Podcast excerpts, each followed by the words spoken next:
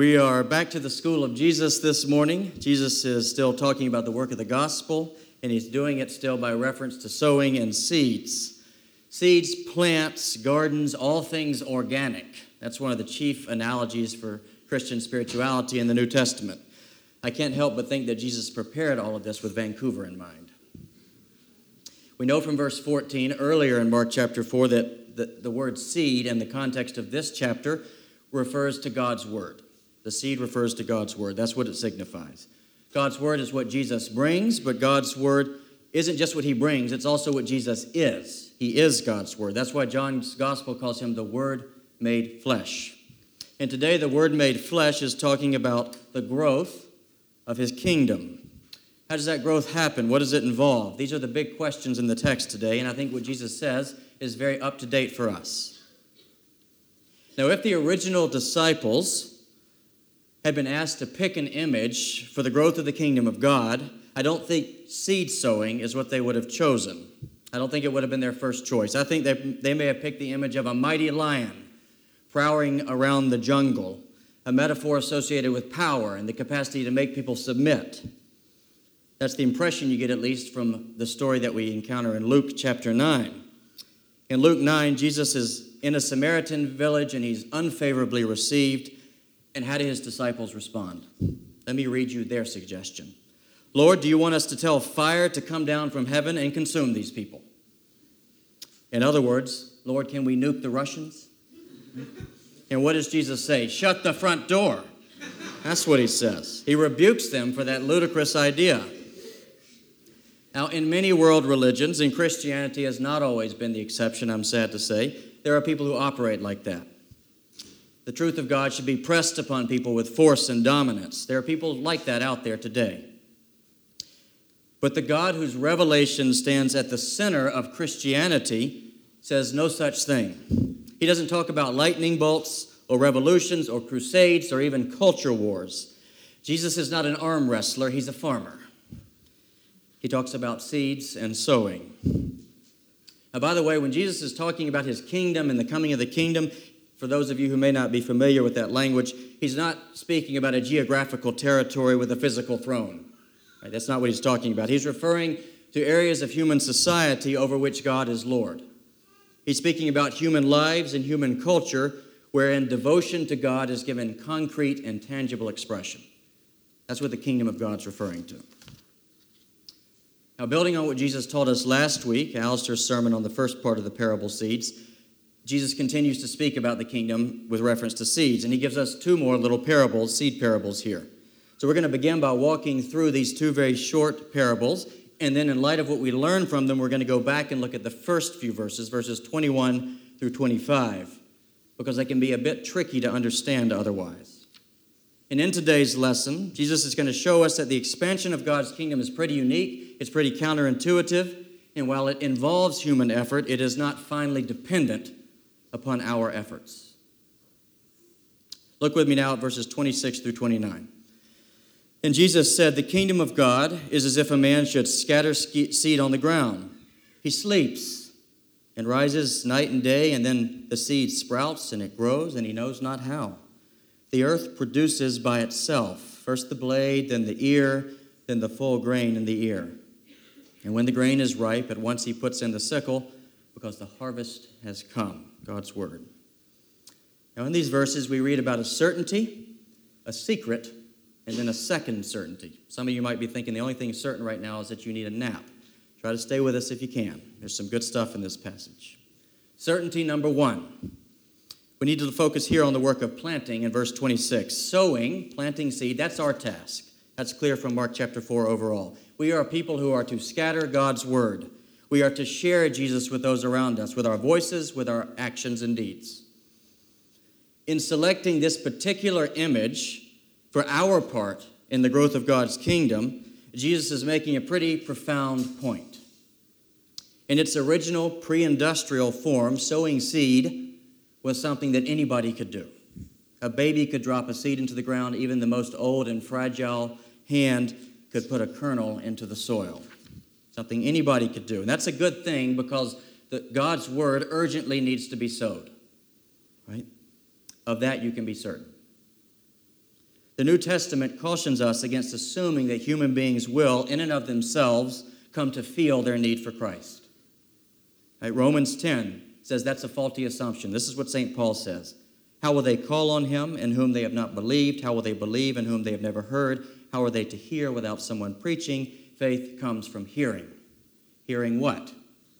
God's word. The Bible says that that need, the need to hear God's word, applies to every type of person rich and poor, all tribes and nations, every Myers Briggs type. Every type of person. Certainly true in Vancouver. A friend of mine was recently visiting a jewelry store in this city, and she noticed another customer in that jewelry store. And a customer was interested in a necklace that had a cross pendant on the end of it. The sales associate took it out of the jewelry box, and then the customer asked this question Who is that man pinned to the center of that cross? And the sales associate replied, I have no idea, but I'll make an inquiry. We have a task. The need for sowing God's word is certain. Let's reflect now on the secret.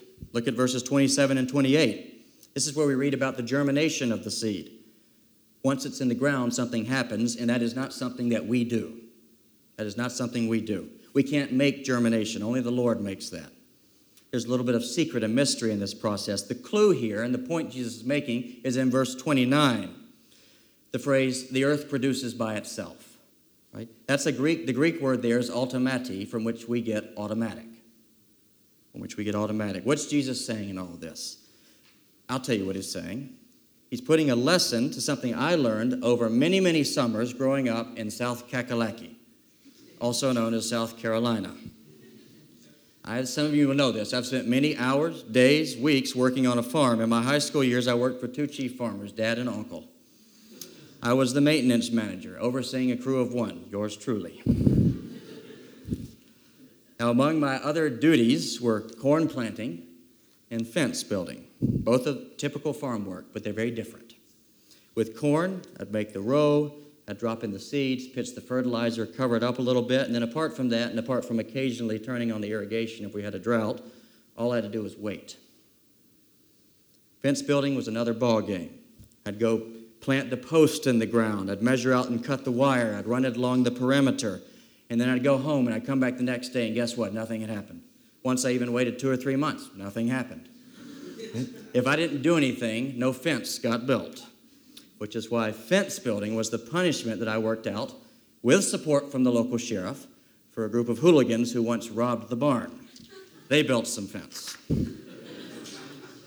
I planted the corn.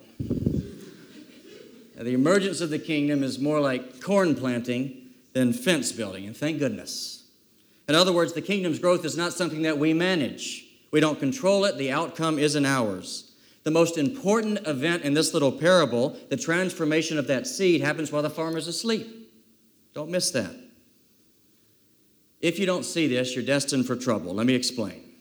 Different types of trouble. On the one side, if we think we have to manage and oversee and strategize the whole process by which the kingdom of God grows, then some of us are going to immediately feel overwhelmed and incompetent. So we're not going to do anything. We're going to be apathetic. But God doesn't call us to manage, He calls us to sow. On the other side, if, if we're in a management mindset, we got to make this thing happen, we're actually at the risk, and this is more true for some than others, of impeding on God's work. Think of it this way if you plant a seed and you continually dig it up to check the status of that seed to see how it's germinating, well, you're not going to have much corn to show later on because you're disrupting the rooting process, you're impeding it someone's going to slap your hands. Same thing applies for the growth of the kingdom. Sometimes our efforts to manage can actually be meddling, and that results in problems. It results in, on the one hand, in the problem of resistance. People don't like being badgered, they go the other way. On the other hand, it can result in the problem of inauthentic commitment to Christ. You end up with a seed on the rocks situation. Alistair talked about that, that last week, verses 4 and 5. There's a sensational commitment to Jesus, and then it quickly expires.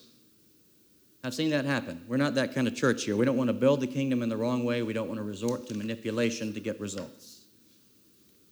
Now, in an effort to minimize those types of problems, Jesus is saying that the Word of God, His Word, has an intrinsic power. Right? And that power, the capacity of the Word to transform, is not tied so much to how we use it as much as to how the Holy Spirit uses God's word. Did you get that? How the Spirit of God uses God's word. That's what the Old Testament prophet Isaiah means when he says this The word of the Lord does not return to him empty. God's word is effectual. It's because of God's power in the Spirit. That's why God's word's effectual, not because of all of our energies and all of our efforts. It's mostly because of God's Spirit. So Jesus, in a sense, is relativizing our part, but he's not negating it. He's just relativizing it. Right? We play a part, but it's minor compared to the part that God himself plays. The great British preacher from the Victorian period, C.H. Spurgeon, puts it like this To create the divine life in a person is God's work, to cherish it is our work. Just as the power of God resurrected Jesus from the dead, so now that very same power, and that's real power, is at work in this world through God's word. All holy results depend on God. That's the secret of the kingdom's expansion. We don't construct the kingdom, we witness to it. We're corn planters, not fence builders. And because we're corn planters, we should be ready for a harvest. That leads us to certainty number two. According to Jesus here in verse 29, the yield of the seed is a certainty. If you planted a garden and nothing, absolutely nothing grew out of the ground, you'd be su- shocked, surprised, befuddled, right? You plant things with an expectation. You take it for granted that the seed will germinate and grow. That's why I scattered corn in that garden in hot, muggy South Carolina for all those years, right? Not because I found the work of planting innately enjoyable. It wasn't. Look how much it burnt my face. You see that? That's what I look like all the time, put me at risk for skin cancer. In the very same way, Jesus says we should trust in God's word to burgeon and bear fruit. That should be our expectation. We should be confident in the capacity of God's Word used by God's Spirit to convert and transform lives. We should be confident, but are we confident? Are we confident in its capacity for that? That's the question of the hour.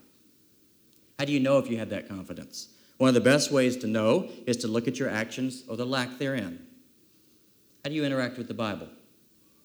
When you think about your spiritual health and going deeper, where do you turn? How do you counsel other people about that when they say they're feeling a bit dry? Where do you look first? What's your default? Is it Holy Scripture? Jesus says, if you want to encounter me, don't jolt into the mountains and into the woods. Don't even look within yourself. Don't even run to C.S. Lewis. Look at Holy Scripture. Go there first. That's where it's clearest. That's where it's most trustworthy. That's where it's most powerful. The Gideon Bible Society knows this. You know about the Gideons? That's why they continue to put Bibles in every motel room that they can. Have you ever given the Bible to someone as a gift? Last year, a study of Christian spirituality was conducted, and guess what they found? The number one factor in church growth and spiritual growth, right? Not just in terms of size, but in terms of depth, in terms of delight in God, reliance on Christ. Number one factor wasn't community, wasn't social outreach, wasn't even programs. Those are all good and important things, but the number one factor was reading the Bible vastly overshadowed the others. Of this we can be certain God's word is a fertile seed, it makes things happen. And that's exactly what Jesus broadcast even more loudly in the second little parable. So let's turn to that now. Look at verses 30 and 32 with me, if you would. And Jesus said, With what can we compare the kingdom of God? Or what parable shall we use for it? It is like a grain of mustard seed, which, when sown into the ground, is the smallest of all the seeds on the earth, yet when it has sown, it grows and becomes larger than all the garden plants, puts out large branches so all the birds of the air can make nest in its shade. An immense yield from a tiny little seed. The mustard seed's among the smallest seeds out there, right? But the plant that grows from it is enormous, striking, extraordinary. In other words, the kingdom of God can have a very inconspicuous beginning small, and insignificant seeming, but it will grow into vast and incredible influence. That's what Jesus is saying here, right? The, the seed metaphor is perfect for this. I did some math for you this week. One small corn seed will turn into a plant that produces four ears, if it's not a GMO, that is, right? A regular corn plant. Four ears. And each of those ears has 800 kernels, so that's a yield of 3,200. Wowzers. 3,200. You begin to get the picture. There's a story of Thomas Edison, the inventor of many things, light bulb. Uh, phonograph. He went to visit Queen Victoria.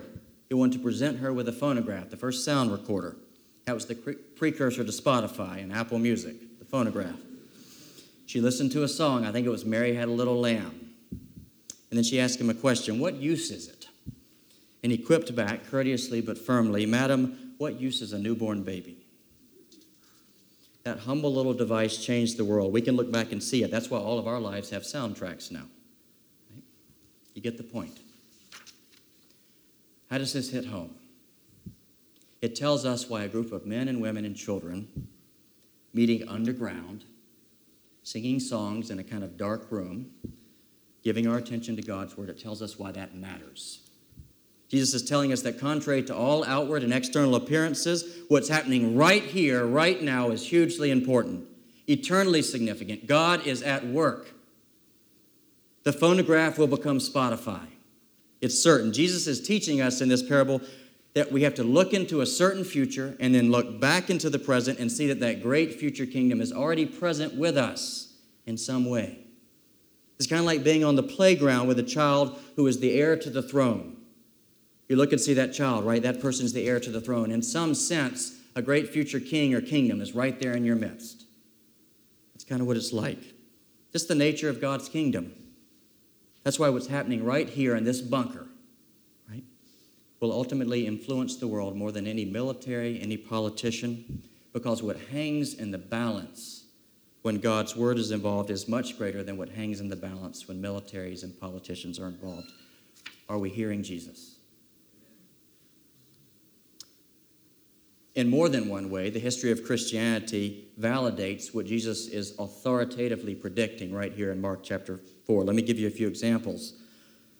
This is precisely what the renowned sociologist Rodney Stark powerfully argues in his little book, great work of scholarship, The Rise of Christianity. It's worth a read.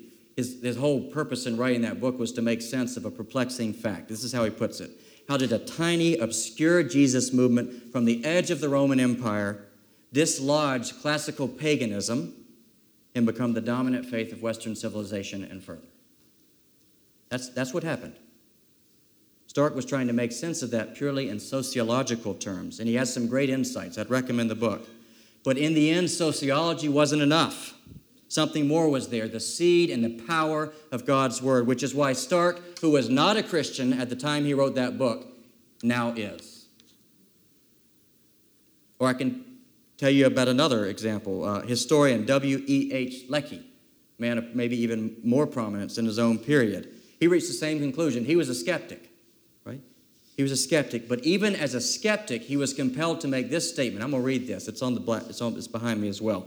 The character of Jesus has not only been the highest pattern of virtue, but the strongest incentive in its practice.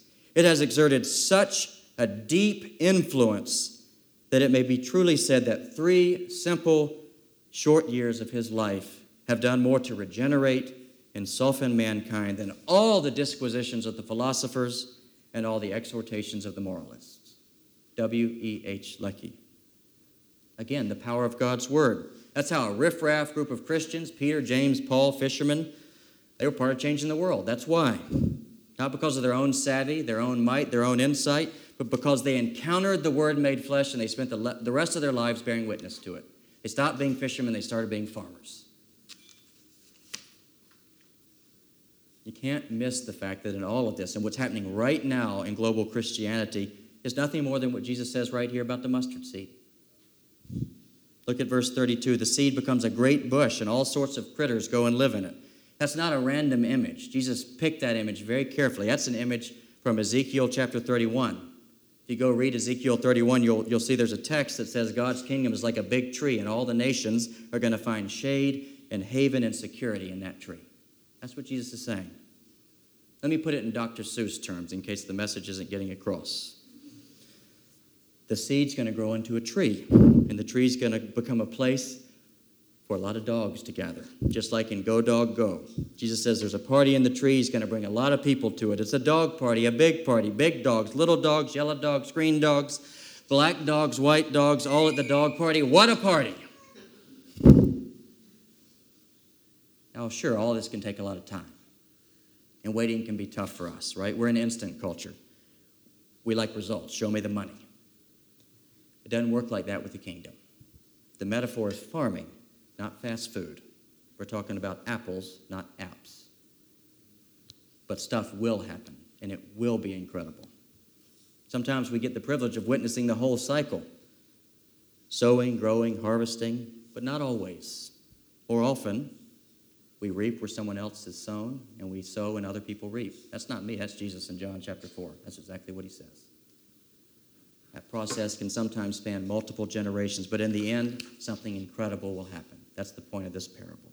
It wraps up like this Jesus wants our primary confidence about the coming of God's kingdom to be in the power of God's Spirit using God's Word, which is why you and I can have hope and joyful steadfastness about the kingdom's growth despite certain things that can be very, very discouraging. Despite the fact that churches often have puny budgets, which pale in comparison with other organizations around us, despite the fact that people waking up to the love of God can seem so slow and thin at times, despite the tattered state of the church's moral witness at times, despite the sometimes thin quality of our own personal faith despite the fact that Christianity is an increasingly awkward worldview. Eastern mysticism and pantheism can absorb all the religious ideas that come down the pipe, but Christianity can't do that. It's not as malleable. Jesus is, after all, the one who says, I am the way, the truth, and the life. In light of those realities, it's easy to be discouraged. The only way we can't be discouraged is to know that it is God's word at work that brings the kingdom. Now, holding those little parables in mind, let's look back briefly in closing at those first kind of tricky, enigmatic statements that Jesus makes, verses 22 through 25. Read with me. For whatever is hidden is meant to be disclosed, and whatever is concealed is meant to be brought into the open.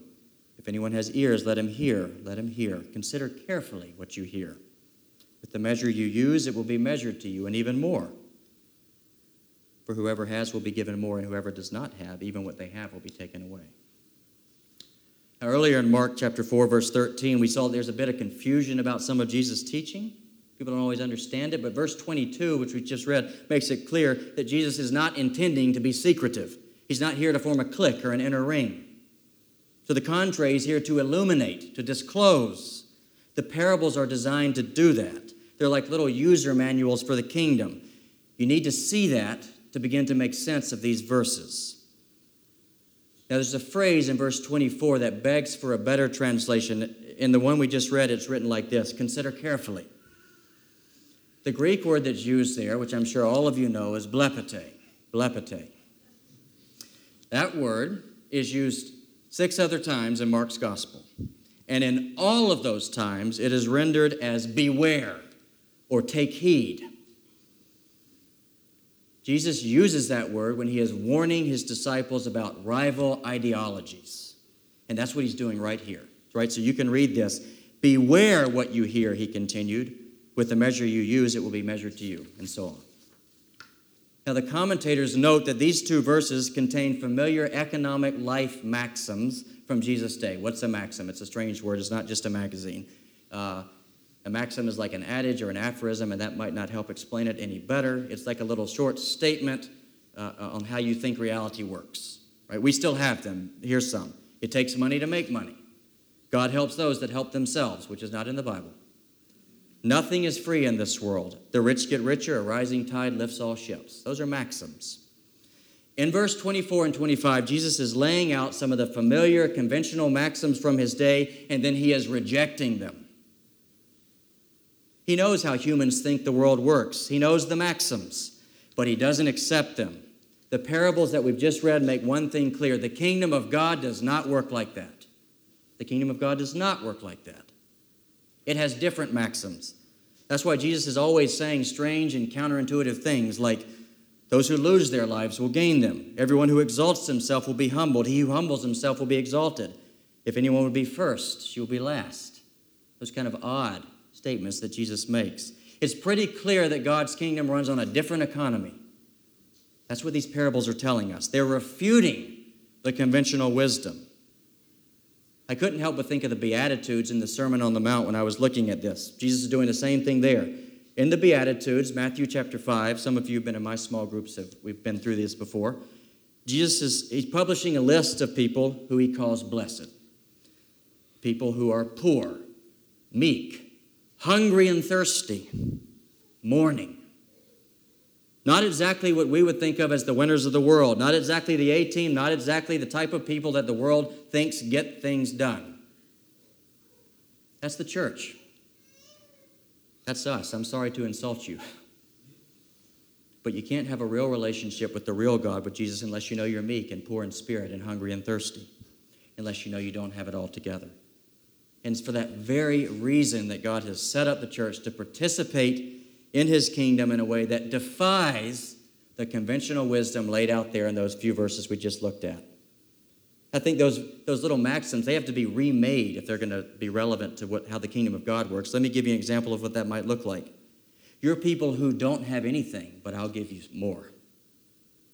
You're people who can't do much. You can't measure out much, but I'm going to be fabulously generous towards you. You don't bring much to this team, but I still consider you to be indispensable. And this is my favorite I don't do karma, I do grace. Those are the kingdom maxims. It's not hard to see where Jesus is leading us in all this to a place of radical dependence on God, right?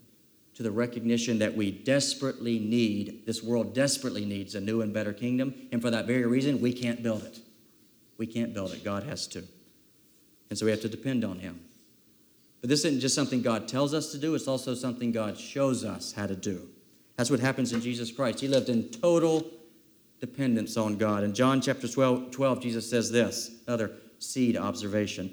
Unless a grain of wheat falls into the earth and dies, it remains alone, but if it dies, it bears much fruit.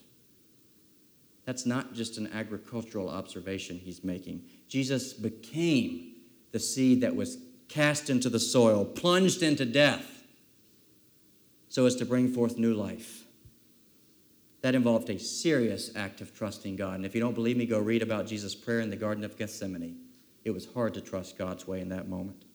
Crucifixion, after all, isn't the obvious way of saving the world, is it?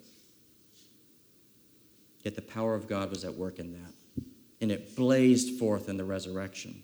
And that same power, my friends, is still at work in the world today, still bringing life to places of death. Have you tasted that power?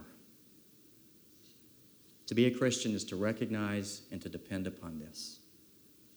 And when we're in that dependence, we can sow God's word in the best way possible with our voices and our deeds. We can sow it without pressure because we know the outcomes don't ultimately depend on us. We can sow it without being haughty because we can't take credit.